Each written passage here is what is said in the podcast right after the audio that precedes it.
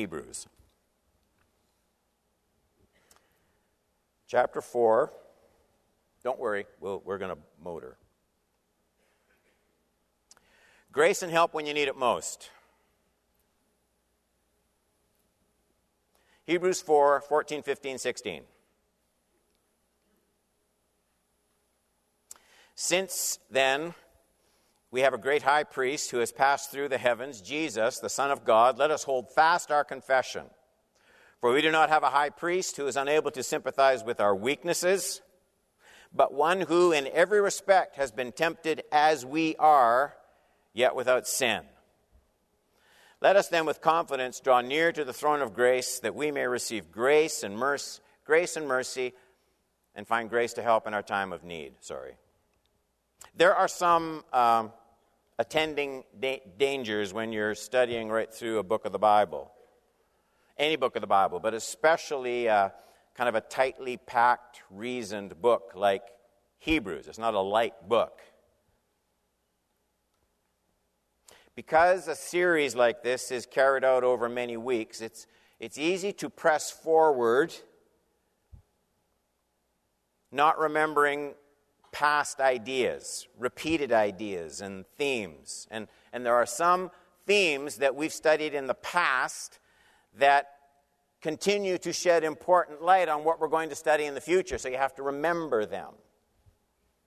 This is the third time in 28 verses that our writer has urged his readers to, to continue strongly pressing into the implications of their faith in Jesus Christ. Saw it in chapter 3, verse 6. But Christ is faithful over God's house as a son, and we are his house if indeed we hold fast our confidence and our boasting and our hope. 314. We have come to share in Christ if indeed we hold our original confidence firm to the end. And now, since then we have a great high priest who has passed through the heavens, Jesus, the Son of God, let us hold fast our confession. So our writer is like he's like a big dog with a bone in this repeated concern. He, he won't let this idea slip away from our minds. Holding on to our confession isn't automated. It takes great concentration, it takes educated trust, and it takes persistent effort. You can never stop pressing, pushing straining. Today's text is a little unique in that what our writer does is he piles up some encouragement to, to lift our hopes for success in pressing, straining, continuing, persevering in the faith. That's what we're going to look at in this teaching. Point number one. Repeated calls to hold fast our confession imply a constant opposition to continuance in faith. If I tell you to continue what you're doing, then you'll just keep doing it. But if I tell you to brace yourself and hold on in order to continue what you're doing, suddenly you're going to understand that okay, then there must be forces working against keeping going. You would understand it isn't going to be easy. You would understand it isn't going to be automatic to continue to press on. You, you, would, you would dig in in order to keep going. That's the message of our text, verse 14. Let us, let us hold fast our confession. And that single Greek word, krateo, is most commonly translated, get this, to seize. There's exertion in the word, there's strained muscles in it, like the way you hold on to your end of the rope in a tug of war. This is so important.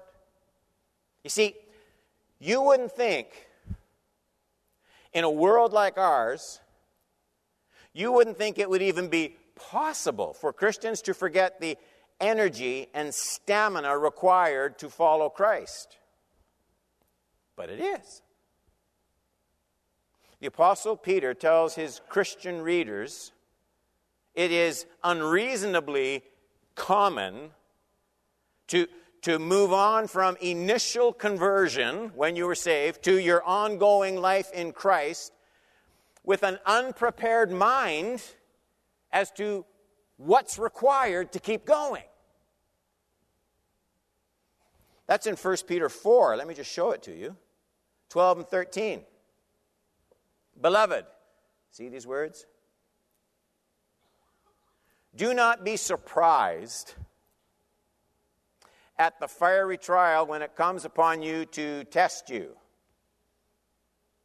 as though something strange were happening to you. But rejoice insofar as you share Christ's sufferings, that you may also rejoice and be glad when his glory is revealed, when he comes again. Do you see it? Peter, Peter has this gentle rebuke for Christians who seem genuinely confused and surprised that something as wonderful as gospel faith and following Christ would encounter so much hatred and suffering and ridicule and persecutions. These Christians to whom Peter writes, they hadn't formed any categories of thought to expect such a tough road. Or, in the words of Jesus, such a narrow, hard gate. And so, according to the words of Peter, and according to our text in Hebrews, The one thing a disciple must never say when there is nothing but pressing trouble from every side, the one thing a professing Christian must never say is, Boy, I never dreamed it would be like this with Jesus at the center of my life. I never thought it would make life harder. And the, to that comment, the New Testament would say, well, well, what in the world were you thinking? How could you possibly be surprised by this? A servant is not greater than his master. If they hated Jesus, of course they'll hate you. Give your head a New Testament shake. But there's something more than just warning in this text. Point number two. There's divine help for both our sense of inward unworthiness. That's how we come to church, isn't it? Divine help for both our sense of inward unworthiness and, and the actual imperfections of our own obedience. I changed righteousness to obedience this morning. Look at verses 14 and 15 again. Since then we have since then we have a great high priest who has passed through the heavens. I want to talk about that Jesus, the Son of God, let us hold fast our confession. For, so here's, here's the reason we can do this hold fast. For, we do not have a high priest. We do not have a high priest who is unable to sympathize with our weaknesses, but one who, in every respect, has been tempted as we are, yet without sin. And, and it's, again, just a, a broad biblical principle.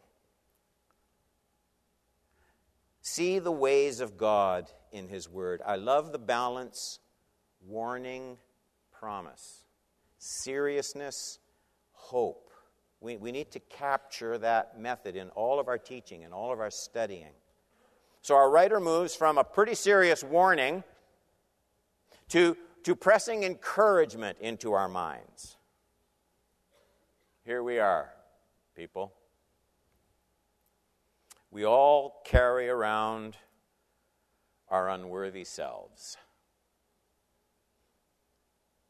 We know the difference between the purity of heart that we long for, the difference between that and what Peter calls the inward struggle with the passions of the flesh that war against the soul 1 peter 2.11 peter knew the weight of that total unworthiness when following his, his lord i think all of us all honest disciples they know what was going on in peter's heart when he saw that miraculous catch of fish at jesus command and as soon as he sees all of that, he looks at Jesus, Luke 5 8, depart, depart from me. I'm a sinful man. I, I, don't, I don't belong with you. I'm sorry. We all know Peter's words inside our own skins. Our, our faith is not always steady. My progress in striving against sin is uneven. Even the things we do in devotion to the Lord, they seem so tainted and unable to stand on their own merit. Our, our very best, our very best efforts for the Lord need so much grace just to carry them along, don't they? So, how shall people like we hold fast our confidence. On what, on what foundation can our confidence stand? That's the haunting issue that our writer unpacks in these verses. And, and the important point to notice is, quite surprisingly, I would say, he doesn't point us directly to the cross where our forgiveness was purchased. You see it in that 14th verse. He, he points us post cross, after the event of the crucifixion. He points us to that time when the disciples saw Jesus, as he quotes, verse 14, passed through the heavens. He points his readers to our Lord's ascension as a source of their confidence and perseverance. And, and there's a reason for that. We are, all of us, too quickly inclined to think of the work of Christ on our behalf just being finished at the cross. And it is finished. Jesus said so, in the sense that there are no other sacrifices remaining for my pardon. But while that atoning work is finished, our writer is trying to remind me that it's also ongoing.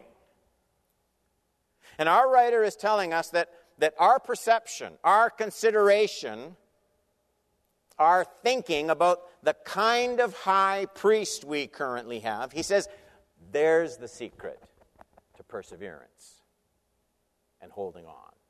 There's the secret to confidence. The kind of high priest we have right now. See, it's one thing to know the record of your past sins has been erased. It's another thing to hold on to grace in the face of present unworthiness and failure and struggle. And our writer is telling me that when you lose hope or cast away confidence, when that happens, it comes from not appreciating the nature of my high priest, Jesus, the Christ. He says that in that 15th verse. We do not have a priest who is unable to sympathize with our weaknesses, but one who in every respect has been tempted as we are, yet without sin. And I'd like you to notice just how that verse starts.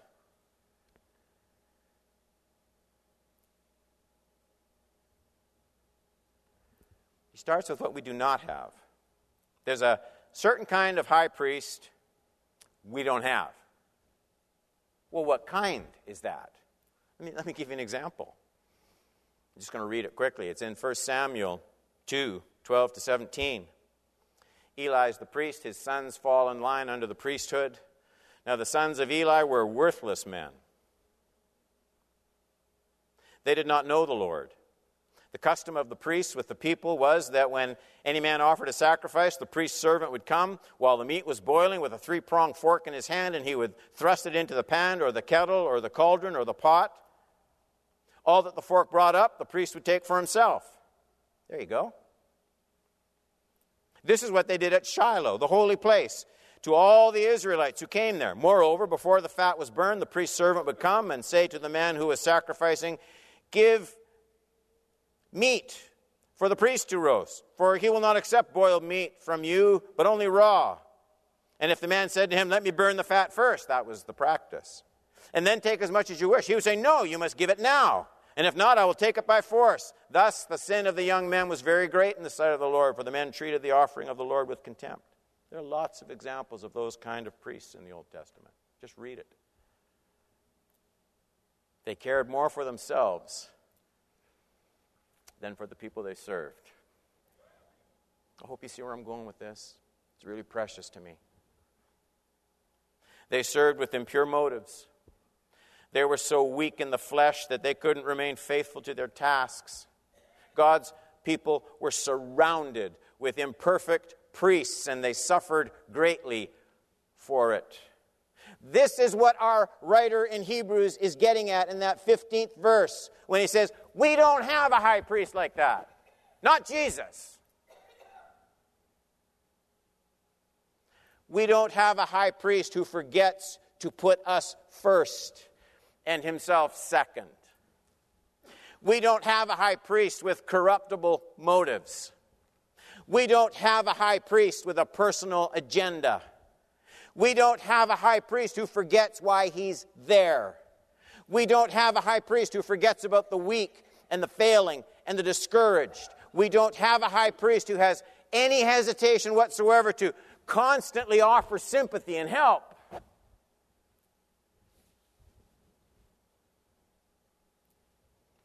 And the primary reason for our encouragement is the mysterious incarnational nature of our high priest. We do not have a high priest who is unable to sympathize with our weaknesses, but one who, in every respect, has been tempted as we are, yet without sin. Tempted as we are, yet without sin. We have a, we have a divine, perfectly sinless, yet fully human, tempted, and unforgettably sympathetic high priest. That's what we have. And he brings these unique qualifications into his priestly work on our behalf. We looked at this already in chapter 2, but I want to just open it up again think again for a minute about what's going on when Jesus appears to his disciples after his resurrection. I know you know the passage. And as they were talking about these things, Jesus himself stood among them and said to them, Peace be to you. They were startled, frightened, thought they saw a spirit. Lots of people that think that's just a spiritual resurrection of Jesus. And he said to them, Why are you troubled? Why do doubts arise in your hearts? And then he says, See my hands and my feet, that it is I myself. Touch me and see. For a spirit does not have flesh and bones as you see that I have. Notice those words. Notice those words for a minute. Touch me and see. Touch and see don't seem to go together. I can see all of you. And I'm not touching any of you. It's not that I don't like you, I just don't happen to be. You don't have to touch something in order to see it. You can see the sun, you can see the moon, you can see stars. Question What were they going to see by touching that they couldn't see without touching? Answer The risen Christ, their, their soon to be ascended high priest, was, was still a man. He had a body that was, like theirs, at least in this sense, still physical, still material. As they touched him, they would have a deeper sense that he was still one of them. Touch me and see. Get it. This is a warm, living truth. church. This is not some cold theological debate here. Let me ask you this question about your spiritual failures. Think it through honestly, okay? Just in your own skull. Do some work right now. When you go to the Lord with your sin, or for me, when I go to the Lord when I've sinned again, how do you picture the divine response? Because you can't see Jesus. How do you picture the divine response when you go to Him with another sin yet again? Do you see a perfectly holy God gradually getting a little more impatient with your lack of spiritual progress? Honestly, do you? Do you picture a pardon, but kind of a stern pardon, and it's, and it's granted with a fading patience? All right. All right, we'll let it. Another. More grace. Or do you see something like this? Do you confess your sin to the Lord, your faithful high priest, and picture him, just picture him saying something like this Don, I remember what it was like to be tempted like that. I remember those 40 days in the wilderness and that confrontation with the devil. It was a very hard time. And while I never gave in, I get where you are, coming with that sin again. And I would submit to you there's all the difference in the world in holding on to your confidence with what viewpoint you have.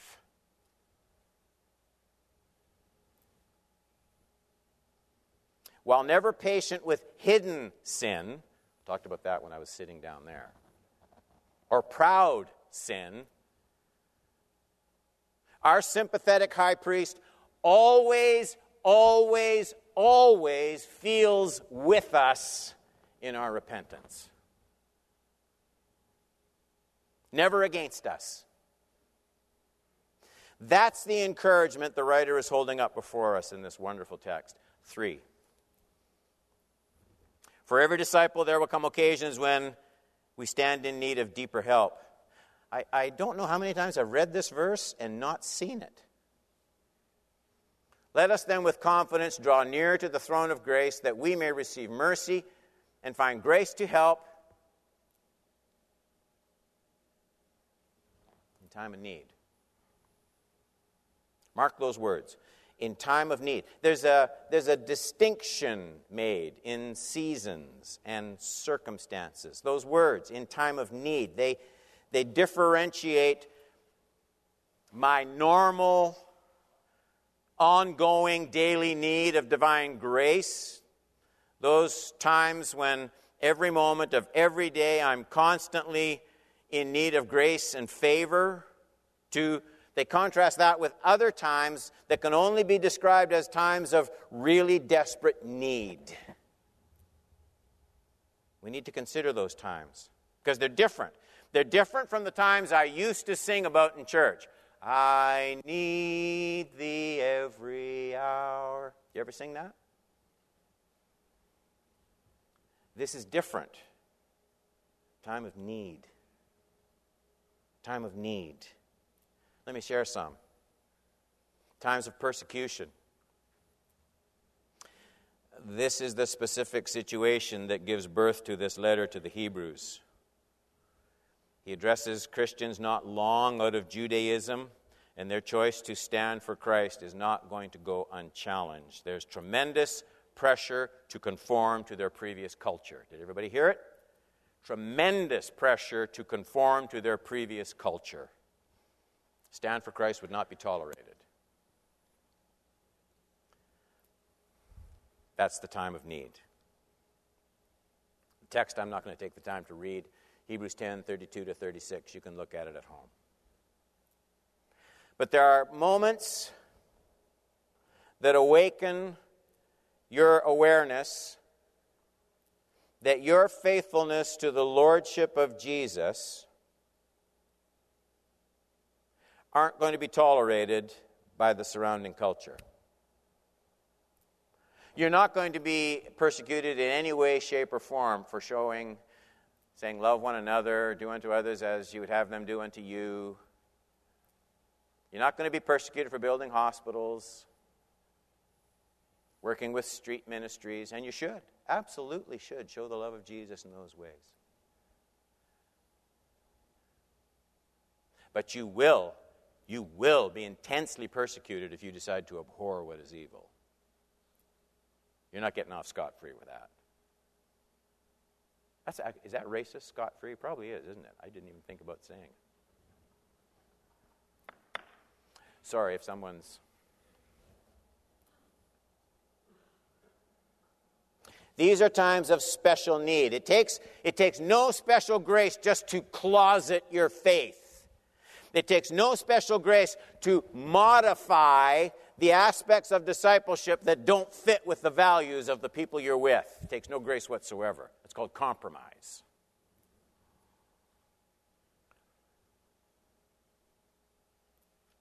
But there's another and better response in that time of need. You can go again in earnest to your faithful high priest, and he's called that because he remained faithful. You see, he was mocked. You ever been mocked for being a Christian? He was slandered. He was lied about. He was ridiculed. People spat on Jesus. They spit on him.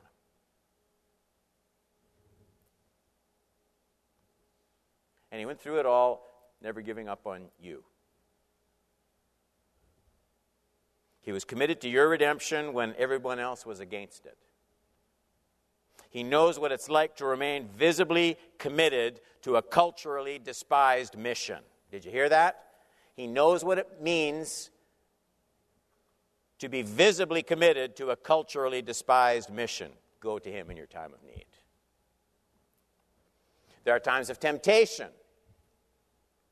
Sin is always at the door, that's true enough, but there are times especially inviting to unchristian attitudes and unchristian responses. Times when other people have been appreciated and you haven't been. Times when being mistreated by others that made it seem legitimate to hold anger and guilt. It just made it seem just. Those are some urgent times of need where my own judgment unaided by divine grace, will not be adequate to see things as they really are. Times of need. There's also times of suffering. Without special grace, we'll find it hard to see any profit in our suffering. Only by staying extremely close to our Lord will we look at our present suffering with a higher understanding. We need help with this. Paul did. 2 Corinthians 12. You know these words. So, to keep me from becoming conceited,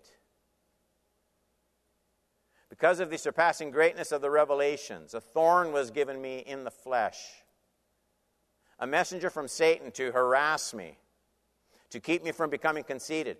Three times I pleaded with the Lord about this, that it should leave me. But he said to me, Come to the throne of grace. My grace is sufficient for you. My power is made perfect in weakness. Therefore, I will boast all the more gladly of my weakness so that the power of Christ may rest upon me. Notice that reference to God's great grace as Paul approached the throne of grace three times with this persistent need. My grace is sufficient. And that, that transition in Paul is striking. The move from asking for relief to boasting in his pain, you only get that from the throne of grace. And lastly, here's another time of need. Maybe you're here. There can come those most dangerous times of all to the soul. Those times when you can't make yourself care.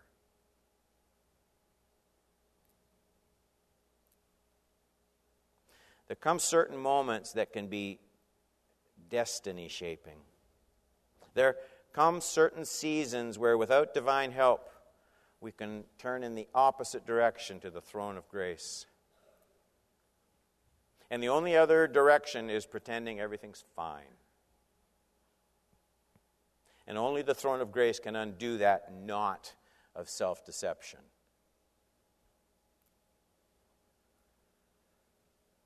Therefore, let anyone who thinks that he stands take heed lest he fall. There's, there's this element of self confrontation in this time of need. There's self humbling. Sometimes before brothers and sisters in Christ, admitting. But this is the only path to the promise of help at the throne of grace. Helping grace almost always hurts in its first touch when we find we can't care as we should about the things of Christ.